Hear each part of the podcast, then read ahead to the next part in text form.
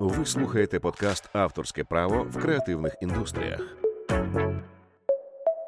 Подкаст створено командою креативної практики за участі Юлії Шаповалової та за підтримки Українського національного офісу інтелектуальної власності та інновацій.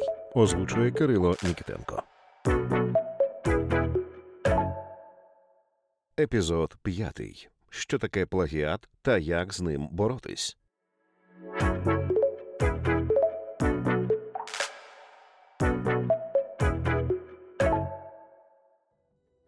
А, хтось вкрав мій твір і тепер видає його за свій. Від такого нічного жахіття чимало авторів та авторок прокидаються посеред ночі. Якщо пильно стежити за новинами, то може здатись, що крадіжки творів це буденність. Гурти крадуть музику, письменники книги, дизайнери, логотипи, скандали, інтриги, розслідування. Quest Pistols використали мелодію хіта «Shocking Blue». Логотип сервісу Airbnb майже ідентичний до логотипа ресторану Azuma Drive-In. А знаменитий мультфільм Король Лев якось підозріло схожий на старий аніме серіал Білий Лев Кімба. Є купа історій, які люди пов'язують з плагіатом. А от історій про плагіаторів, які були покарані, набагато менше. Чому так? Та чи дійсно перелічені приклади можна назвати плагіатом, з'ясуємо в цьому епізоді.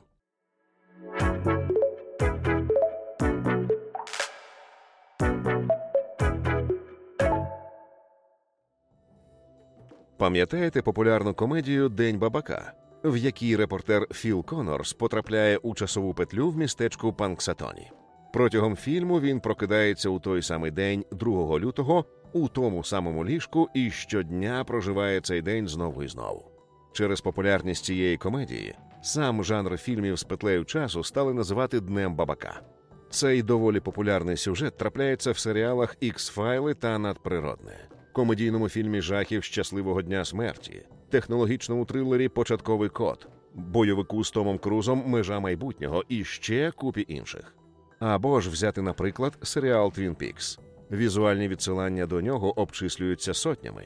Їх можна віднайти в серіалі Найта Ш'ямалана Сосни, іграх Alan Wake та Silent Hill, мультсеріалах Чорний плащ, Скупіду, Gravity Falls та Сімпсони. І це далеко не повний перелік творів, автори яких або створюють окремі епізоди в стилі Твін Піксу, або намагаються в цілому наслідувати стиль та естетику твору Девіда Лінча та Марка Фроста. Чи є всі ці приклади плагіатом? Чимало людей відповіли б, що так, є. Але 53 стаття закону про авторське і суміжні права каже інакше: плагіат це опублікування твору або його частини у незмінному або видозміненому вигляді, включаючи опублікування перекладу іншомовного твору або його частини під іменем особи, яка не є автором цього твору. Тобто, з точки зору закону, наявність згадок, окремих збігів або використання загальної ідеї не є плагіатом. Так, різноманітні фільми про петлю часу може і подібні між собою ідеєю, але ідея не є об'єктом авторського права. А автори творів, натхнених Твін Піксом, як правило, прямо зазначають алюзії, тобто свідомі указівки на цей серіал. І тому це не є порушенням чиїхось прав, а радше даниною поваги до оригінального твору. А іноді твори можуть бути подібні з інших причин. Наприклад, колись популярні комедії за участі актора Леслі Нільсена пародіювали оригінальні твори. Скажімо, фільм 1998 року Без вини винуватий був очевидною пародією на фільм Втікач 1993 року і висміював в ньому цілу купу епізодів оригіналу. Так само були пародії на фільми Дракула, Зоряні війни, Робін Гуд тощо. Пародія може вважатись самостійним твором, навіть попри подібність з іншим твором. Втім, межа між нею та плагіатом тонка. Взяти, наприклад, російського письменника Дмитра Ємця. У 2002 році він написав книгу Таня Гротер і магічний контрабас. Вже з назви нескладно здогадати, що ця історія має якийсь стосунок до історії Гаррі Поттера. А як познайомитись з нею ближче, бачиш силу селенних збігів. Оця Таня Гротер, як і Гаррі Поттер, сирота. Таня живе в неприємних родичів дурнєвих, а Гаррі у сім'ї дурслів. Батьків Тані вбила зла чарівниця Чума Дель Морт, а батьків Гаррі Волдеморт. Таню запрошують до магічної школи Тібі Дохс, а Гаррі в Гокфордс. Збіг не думаємо. Але Дмитро Ємець пропонує просте пояснення: Таня Гротер це просто пародія на Гаррі Поттера. Відповідно, збіги не випадкові, а навмисні. А якщо вам раптом не смішно, дорікайте власному почуттю гумору. В Росії пригоди Тані були напрочуд популярні. В цілому серія про юну чаклунку містить понад 10 книжок, сукупний наклад яких складає кілька мільйонів примірників. Джоан Роулінг, авторка Гаррі Поттера, гумору не оцінила. На території Росії спинити творчий потік Дмитра Ємця їй не вдалося. Проте, коли Ємець вирішив, що його книжковий серіал цілком заслуговує на визнання за межами батьківщини, суд в Голландії офіційно визнав книгу не пародією, а саме плагіатом. Тож видання заборонили після друку першого ж накладу. Ємець пізніше пояснив, що його книжки сугубо русськіє, тож навряд чи мали б великий успіх за межами Росії. Що ж, в це ми повіримо. Адже практика подібного плагіату була дуже поширеною в радянському союзі, і нерідко копії тут були набагато відомішими за оригінальні твори. Буратіно був популярнішим за Пінокіо. Чарівника смарагдового міста знали набагато ліпше за чарівника країни Ос. А про те, що лікар Айболить це адаптація британської книги Історія доктора Дулітла, мабуть, і досі мало кому відомо. Ну добре, з плагіатом в книжках зрозуміло.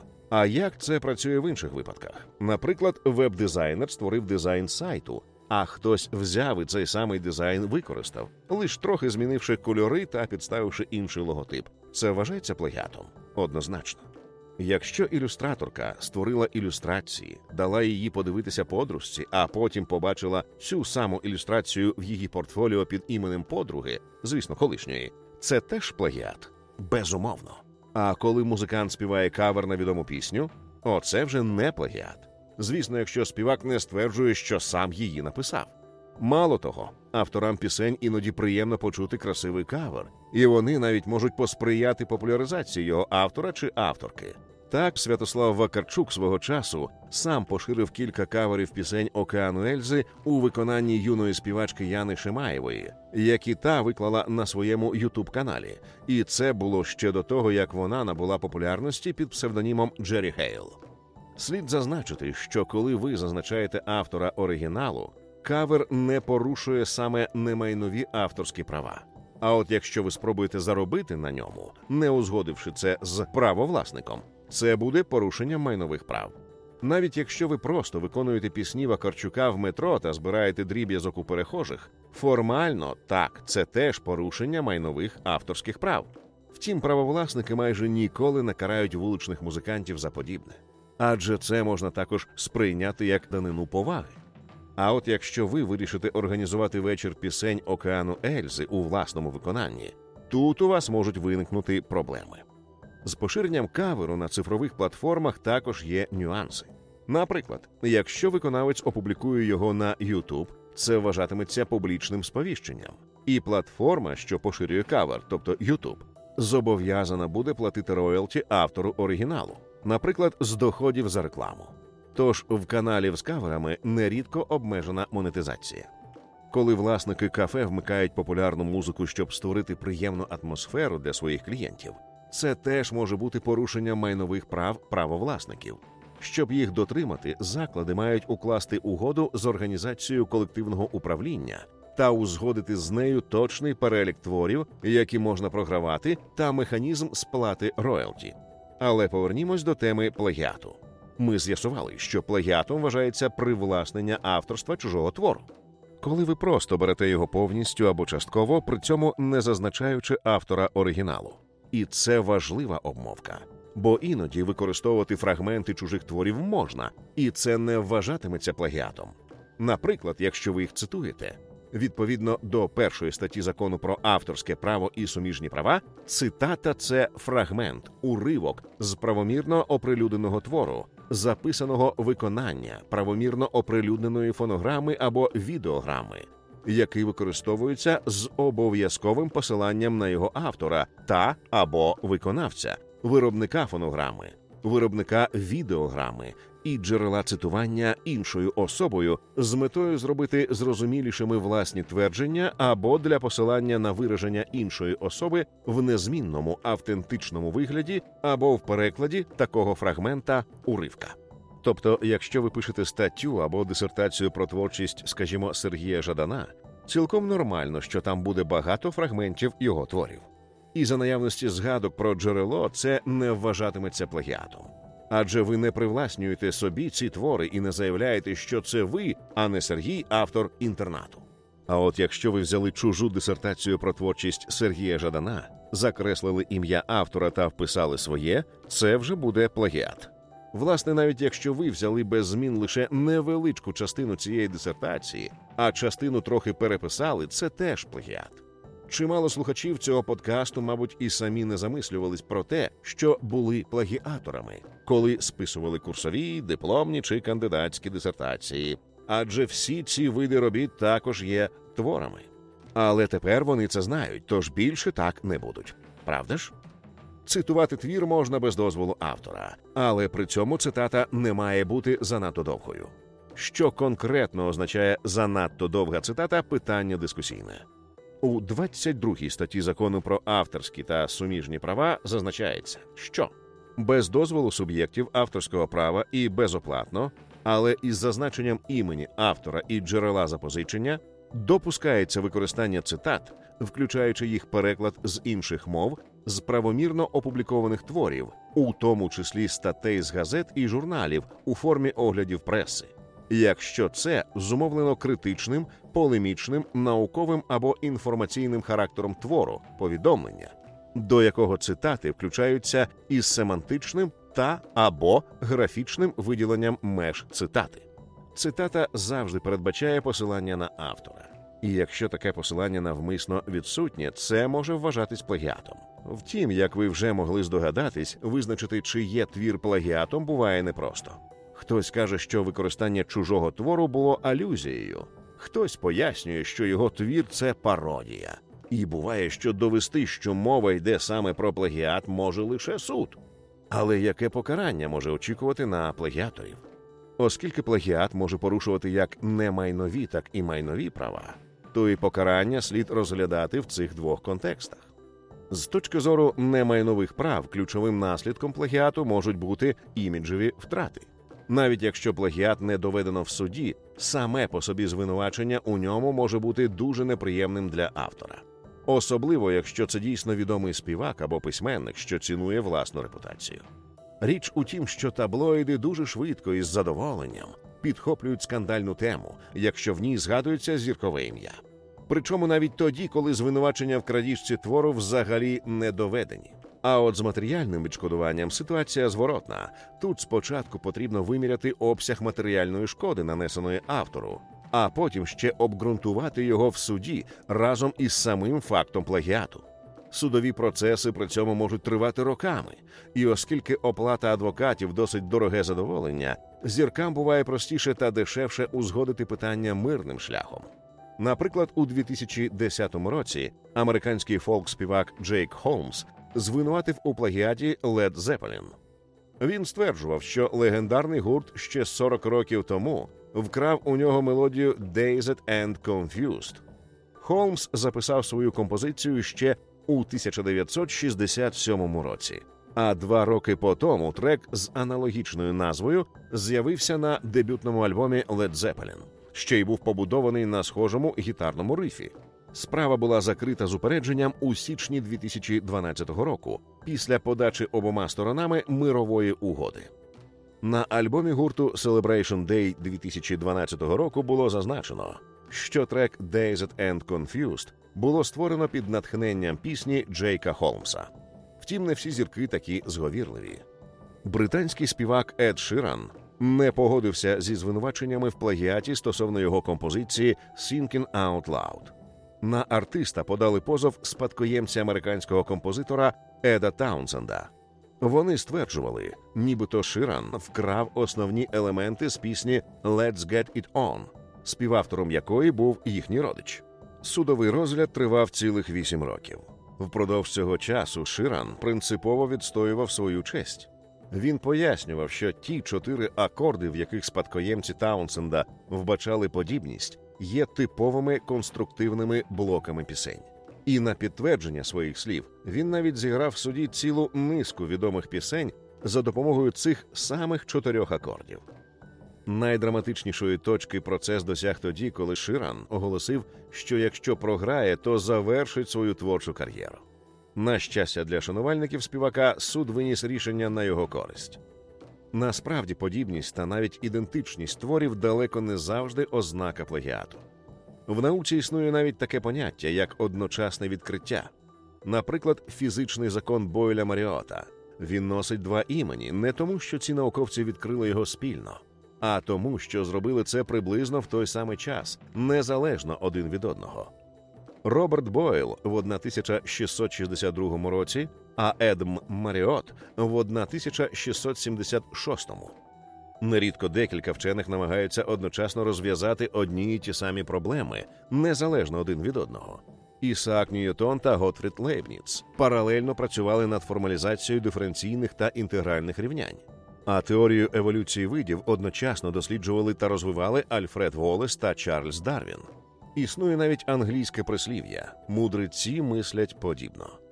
А ще кажуть, що ідеї вітають в повітрі. І якщо Бойль та Маріот могли відкрити той самий фізичний закон, то чому два дизайнери не можуть незалежно один від одного створити ідентичні логотипи?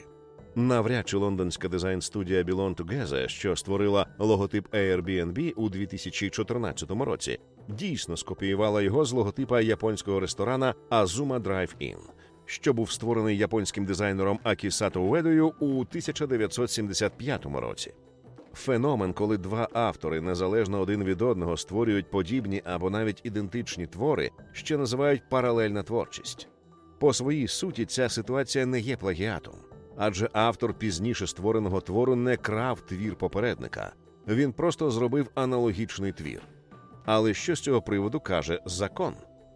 Як ми розповідали в одному з попередніх епізодів, якщо, скажімо, логотип є ідентичним до логотипа, що був створений пізніше, саме правовласник, якому належать права на ранній твір, вважатиметься власником оригінального твору. І якщо ваш логотип буде зареєстрованою торговельною маркою, захищеною у відповідних категоріях і відповідному регіоні, автору пізніше створеного логотипа, ідентичного вашому, доведеться від нього відмовитись. Так само і з раніше згаданим нами випадком з групою Led Zeppelin. Можливо, гурт і не використовував музичний твір пана Холмса, і це просто збіг. Але сам факт, що пісня Холмса була видана раніше, давав йому право заявляти, що пісня легендарного рок-гурту була неоригінальною лише тому, що була створена пізніше. Як убезпечити свій твір та зафіксувати час його створення, ми вже розповідали в третьому епізоді подкасту. Тож цього разу докладно на цьому зупинятися не будемо. Сподіваємось, тепер ви ліпше розумієте, що насправді плагіат це не просто подібність творів, а саме їхня крадіжка. Трапляється, що автори створюють схожі та навіть ідентичні роботи незалежно один від одного. Але з точки зору авторського права, саме той, хто створив перший твір, і буде вважатися автором оригінального твору, навіть якщо по суті автор пізніше створеного твору зробив його, не знаючи про існування більш раннього ідентичного твору. Повна ідентичність творів не обов'язково призведе до негативних наслідків. Наприклад, Azuma Drive-In ніколи не судилась з Airbnb через свій логотип. А буває навпаки. Дрібна подібність творів призводить до того, що автори пізніше створеного твору погоджуються на виплату роялті лише для того, щоб уникнути судового процесу. Трапляється і таке, що притягти плагіатора до матеріальної відповідальності не вдається навіть коли факт плагіату юридично доведено. Дмитро Ємець та російське видавництво Ексмо продовжують заробляти на книгах про Таню Гротер, хоч європейський суд і визнав їх плагіатом. Але зовсім без наслідків не обійшлось. Визнання Тані Гротер плагіатом поставило хрест на ідеї екранізації книги. Дякуємо і на тому. На цьому епізод про плагіат ми завершуємо. А наступного разу розповімо вам про особливості захисту прав на програмний код.